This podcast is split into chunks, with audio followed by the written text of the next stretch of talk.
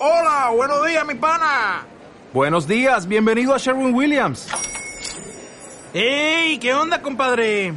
¿Qué onda? Ya tengo lista la pintura que ordenaste en el ProPlus app. Con más de 6.000 representantes en nuestras tiendas listos para atenderte en tu idioma y beneficios para contratistas que encontrarás en aliadopro.com. En Sherwin Williams somos el aliado del PRO.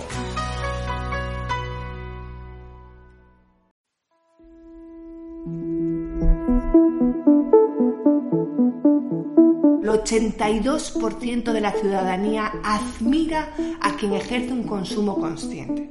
Este dato dicho así, eh, ¿qué quiere decir? No? ¿Qué nos están diciendo eh, la ciudadanía, que son personas consumidores, con, que, que, en este contexto de relación entre las marcas y las personas, en este ámbito de, la, de los valores, el propósito o la propuesta de valor vinculada al atributo reputacional, más allá del atributo experiencial o funcional, ¿no? como, como decías en tu propia pregunta?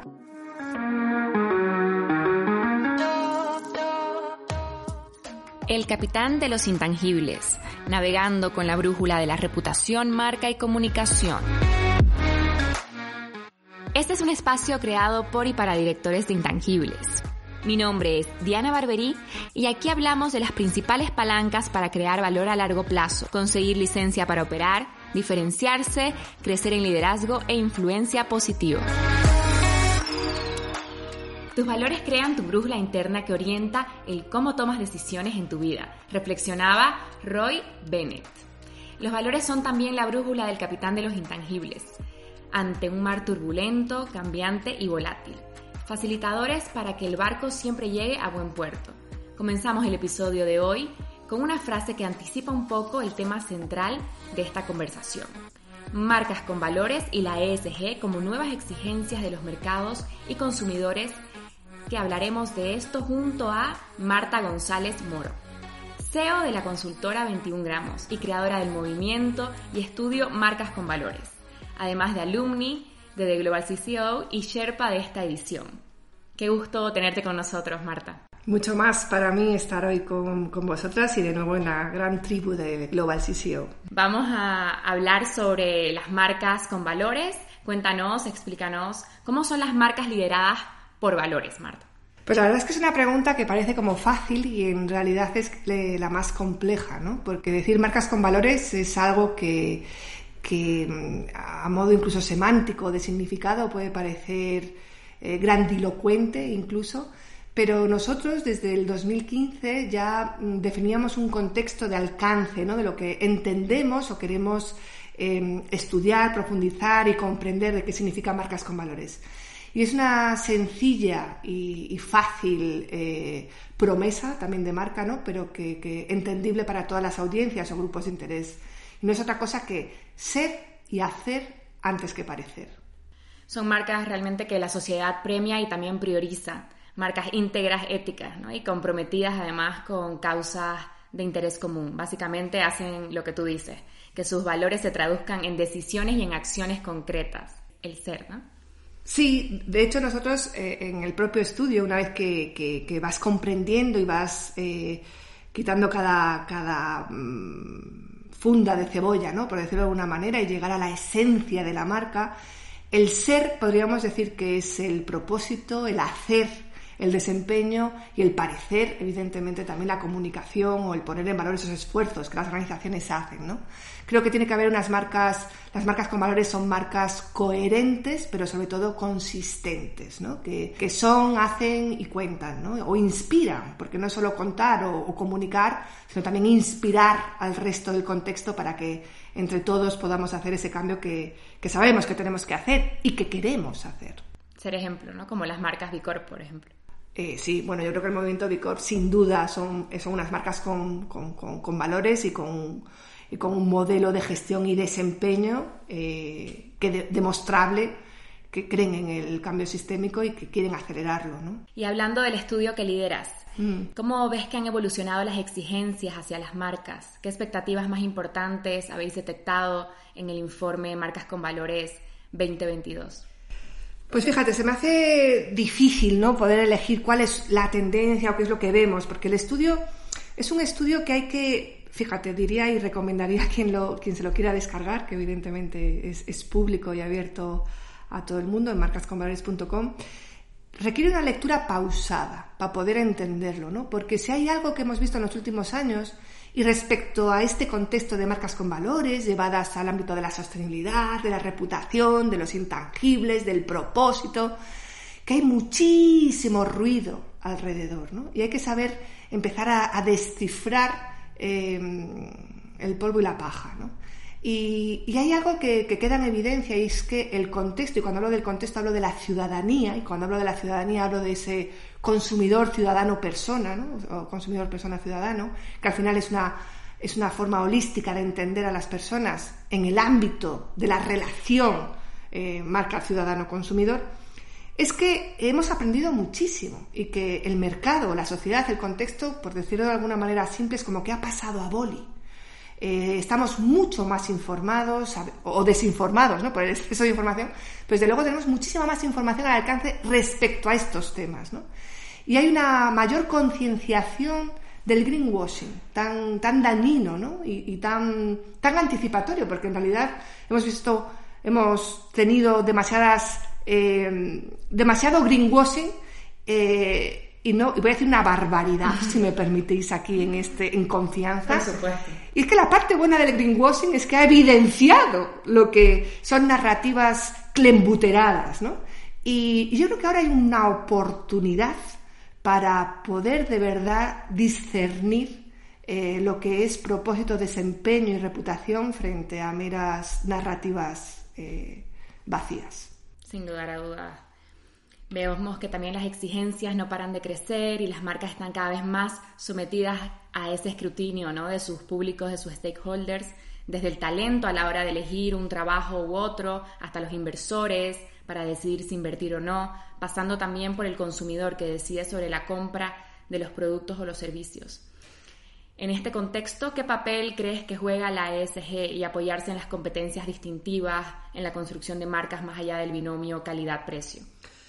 Bueno, pues yo creo que aquí, y, lo digo con, analizando los datos, ¿vale? No vamos a entrar en el dato específico de la cifra de porcentaje, invito a, nuestros oyentes a que lean de manera pausada el estudio, pero sí que es verdad que se consolida una tendencia, que veníamos hablando de ella ya desde los, de los estudios anteriores, que es el boicot, que es el boicot frente al boicot.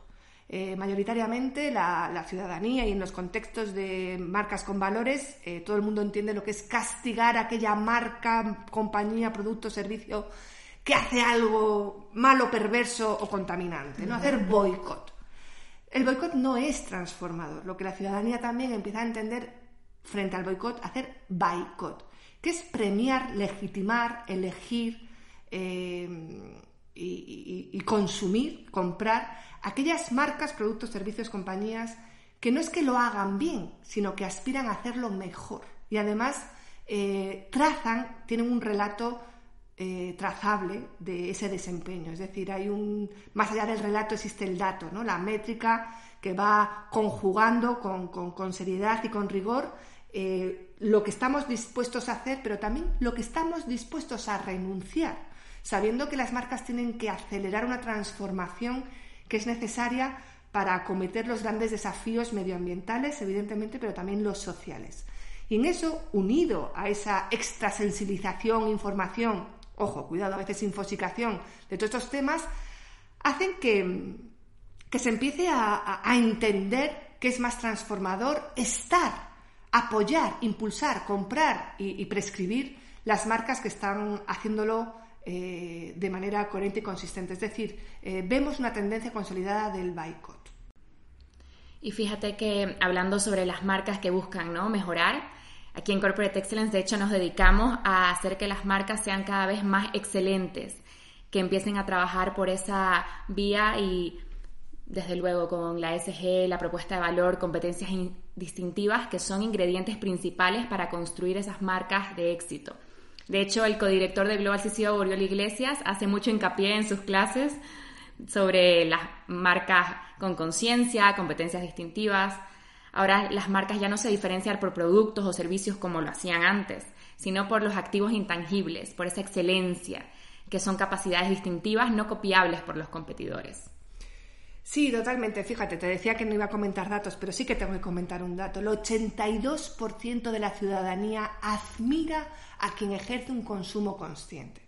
Este dato dicho así, eh, ¿qué quiere decir? ¿no? ¿Qué nos están diciendo eh, la ciudadanía, que son personas consumidores, que, que, en este contexto de relación entre las marcas y las personas en este ámbito de, la, de, los valores, el propósito o la propuesta de valor vinculada al atributo reputacional, más allá del atributo experiencial o funcional, ¿no? como, como decías en tu propia pregunta. Admirar a quien ejerce un consumo consciente es un anhelo por querer coparticipar y hacernos partícipes de una propuesta de valor que no es solo calidad y precio, que evidentemente ya hemos entendido que es un binomio, una tensión a solucionar, ¿no? una tensión calidad-precio. Si quiere una calidad, pues evidentemente entendemos que, puede conllevar pagar por ello, ¿no? y de una manera justa y equilibrada. Cuando hablamos también del atributo reputacional que incluye eh, el performance en términos medioambientales, sociales, eh, etcétera, Em, estamos ampliando eh, la compra inteligente del siglo XXI. Eh, una compra inteligente en el siglo XXI no es solo calidad o precio, sino es calidad-precio y ese atributo reputacional que nosotros, eh, nosotros y en general ¿no? nos estamos dando cuenta que viene muy vinculado al desempeño o performance que al final la marca o el producto o el servicio me trae en entregable, en esa propuesta o promesa de marca o de narrativa, pero que tiene que estar vinculado al desempeño. ¿Cómo es esa organización compañía-empresa en términos de compromiso y desempeño medioambiental y en términos de compromiso y desempeño y de acción, ¿no? En términos sociales. Yo creo que, que, que sopla a nuestro favor, sopla a favor de las marcas con valores porque, bueno, pues porque... Es un momento muy dulce, ¿no? sí, es un momento dulce, en cierta manera, evidentemente en un contexto de incertidumbre, en lo que ya no sabemos cuál va a ser la siguiente, ¿no? Nosotros hablamos de la, de la, de la nueva incertidumbre más que de la nueva normalidad, ¿no? Es una nueva incertidumbre en la que, que cabe decir que, que nos hemos cuasi acostumbrado, voy a decir cuasi porque nunca nos vamos a acostumbrar, pero sabemos convivir con cierta incertidumbre, pero anhelamos eh, ser partícipes eh, de una proyección de una sociedad mejor para todos. Y yo creo que ahí es donde eh, hay una oportunidad inmensa para que las marcas conecten con ese ciudadano que, lo anhela. Qué interesante. Eso es, muchas organizaciones tienen el foco en profesionalizar también los criterios ESG, siguiendo las expectativas, ¿no? Pero ¿cómo evitar caer en lo común y ser realmente relevantes y diferentes? Porque ahora mismo hay un boom en ESG, sostenibilidad, inversión responsable, todo el mundo habla de ello. Hmm. Bueno, de hecho, y creo que, más de una vez, casi me lo habéis oído muchas veces, diría, que se ha puesto de moda un modo de hacer empresa. ¿no? Si, si entendemos que se ha puesto de moda que, que el modo de gestión empresarial sea ESG, eh, e es decir, la integración de la perspectiva medioambiental, social y de buena gobernanza en el modelo de negocio, oye, pues bienvenidísimo sea, ¿no? Si caemos en la superficialidad, incluso hemos visto un aumento, eh, yo diría, no sé si preocupante, ¿no? De, ODS washing, ¿no? Ya mm. todo, todo lo que no sea arco iris de color ODS, pues parece que no estás en la agenda. Eh, bueno, mm, hay que tener, eh, hay que tener criterio, hay que incorporar mucho rigor, entender que el ESG es, una, es un modelo de gestión empresarial, es un modelo de excelencia, ¿no? Antes hablábamos también de excelencia, en el que evidentemente eh, lo más importante es el hacer, ¿no? El ser capaces que el desempeño, que el modelo de negocio esté gestionado de manera sostenible. Y esto quiere decir que los criterios medioambientales y sociales y de buena gobernanza están perfectamente imbrincados en lo que es el modelo de gestión. Y una vez que esto es eh, una ambición permanente y de una cultura eh, de compañía, de organización, en la que necesitas procesos, cultura y métrica para hacerlo posible, sin duda eh, la narrativa, la comunicación y la puesta en valor de todo esto puede ser diferenciadora. Pero la autenticidad del modelo de negocio vinculado a ESG, pues quizás los retos son comunes para todos, ¿no? no hay que diferenciarse, hay que ponerse a ello y, hacer excelente unos retos que son comunes. En donde sí que cabe la diferenciación es precisamente en la parte de más, ¿no? en la parte de la comunicación y en, ser capaces de conectar con unas narrativas que inspiren a todos los grupos de interés hacia un modelo de negocio ESG compartido ¿no? y, y abierto a todo el contexto. Y también yo diría en el propósito, ¿no? Creo que también uno puede diferenciarse bastante en ese sentido, un propósito que no sea fruto de un ejercicio superficial, sino que ha sido definido de forma colaborativa, siguiendo un proceso de reflexión estratégica 360 con los distintos grupos de interés y a partir de ello se podrá decir en qué aspectos quizás ESG cada organización tiene que poner mayor foco, evidentemente hay que tratarlos todos, pero el foco donde está, ¿no? No se puede abordar todo también y para ser diferentes hay que elegir quizás una causa, ¿no? Que nos identifique más de cara al propósito. Bueno, sin duda yo creo que el propósito es casi principio, medio y fin, ¿no? El propósito da sentido al propio modelo de negocio, da sentido al ser, hacer y parecer, ¿no? El parecer, ojo, que lo hacemos así un poco, eh, no quiero decir frívolo, ¿no? Ser y hacer antes que parecer, es una manera sencilla de decir algo profundamente complejo, ¿no? Pero todo empieza en el propósito, y en el propósito, que, que, que, ¿cómo defines propósito, no? Es, es indefinible en ciertas maneras, pero yo creo que todos estamos en un consenso común, ¿no? Del propósito tiene que ser el por qué, pero también el para qué, no solo el por qué, el para qué y luego el cómo, ¿no? El por qué, el, si el propósito conecta con esos anhelos y con esas expectativas de todos los grupos de interés, conecta con tu razón de ser y tu modelo de negocio que vas a llevar a cabo o ya llevas a cabo, eh, entendiendo también que hay compañías que revisionan el propósito y son compañías centenarias y está fenomenal revisar el, propósito, pero el legado es sin duda eh, una ventaja súper competitiva, ¿no? Y que no se trata ahora de sacarse un propósito de la manga, ni mucho menos, ¿no?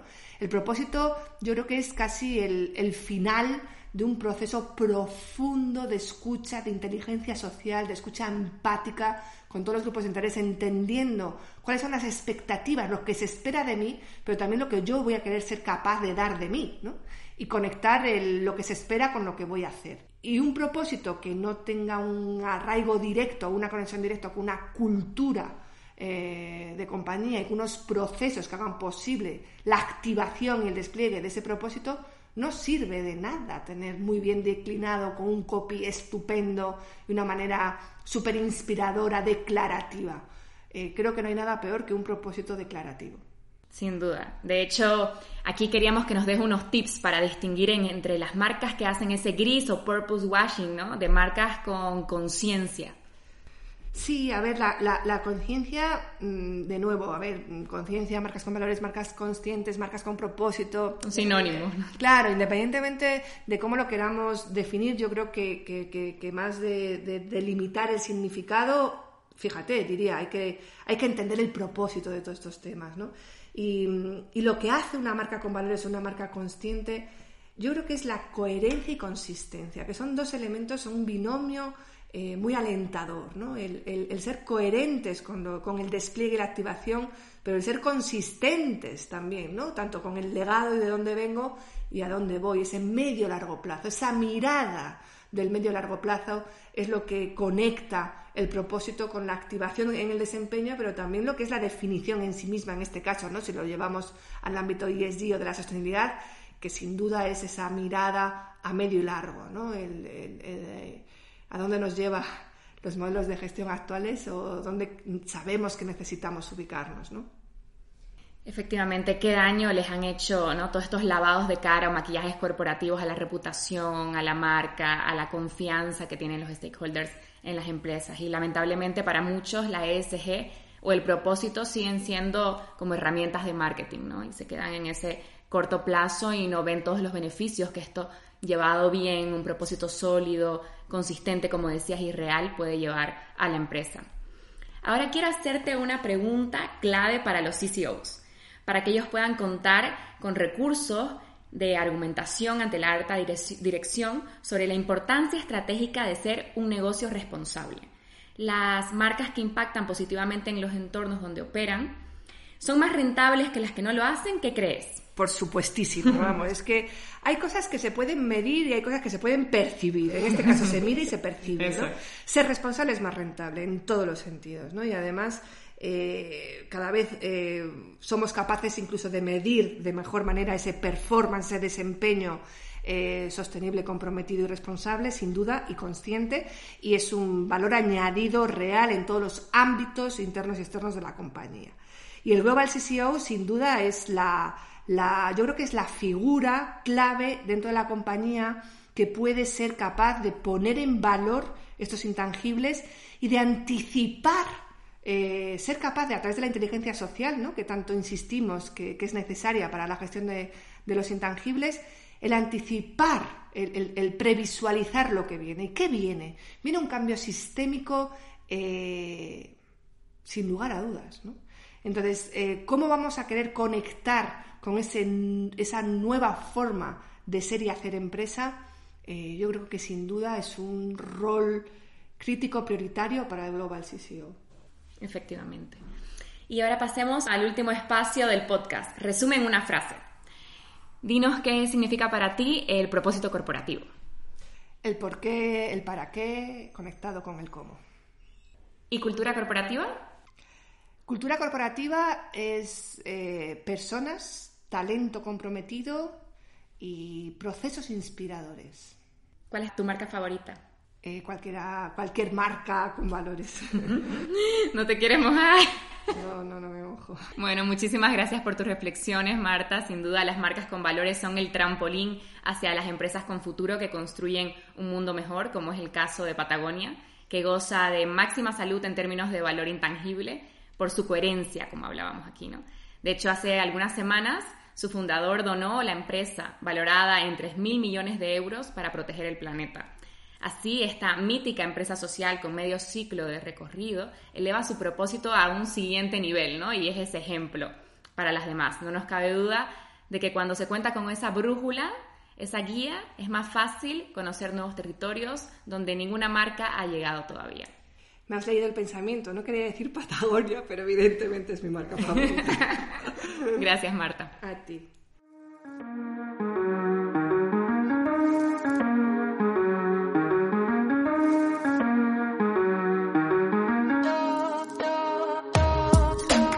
Gracias por escuchar este episodio del Capitán de los Intangibles, segunda temporada.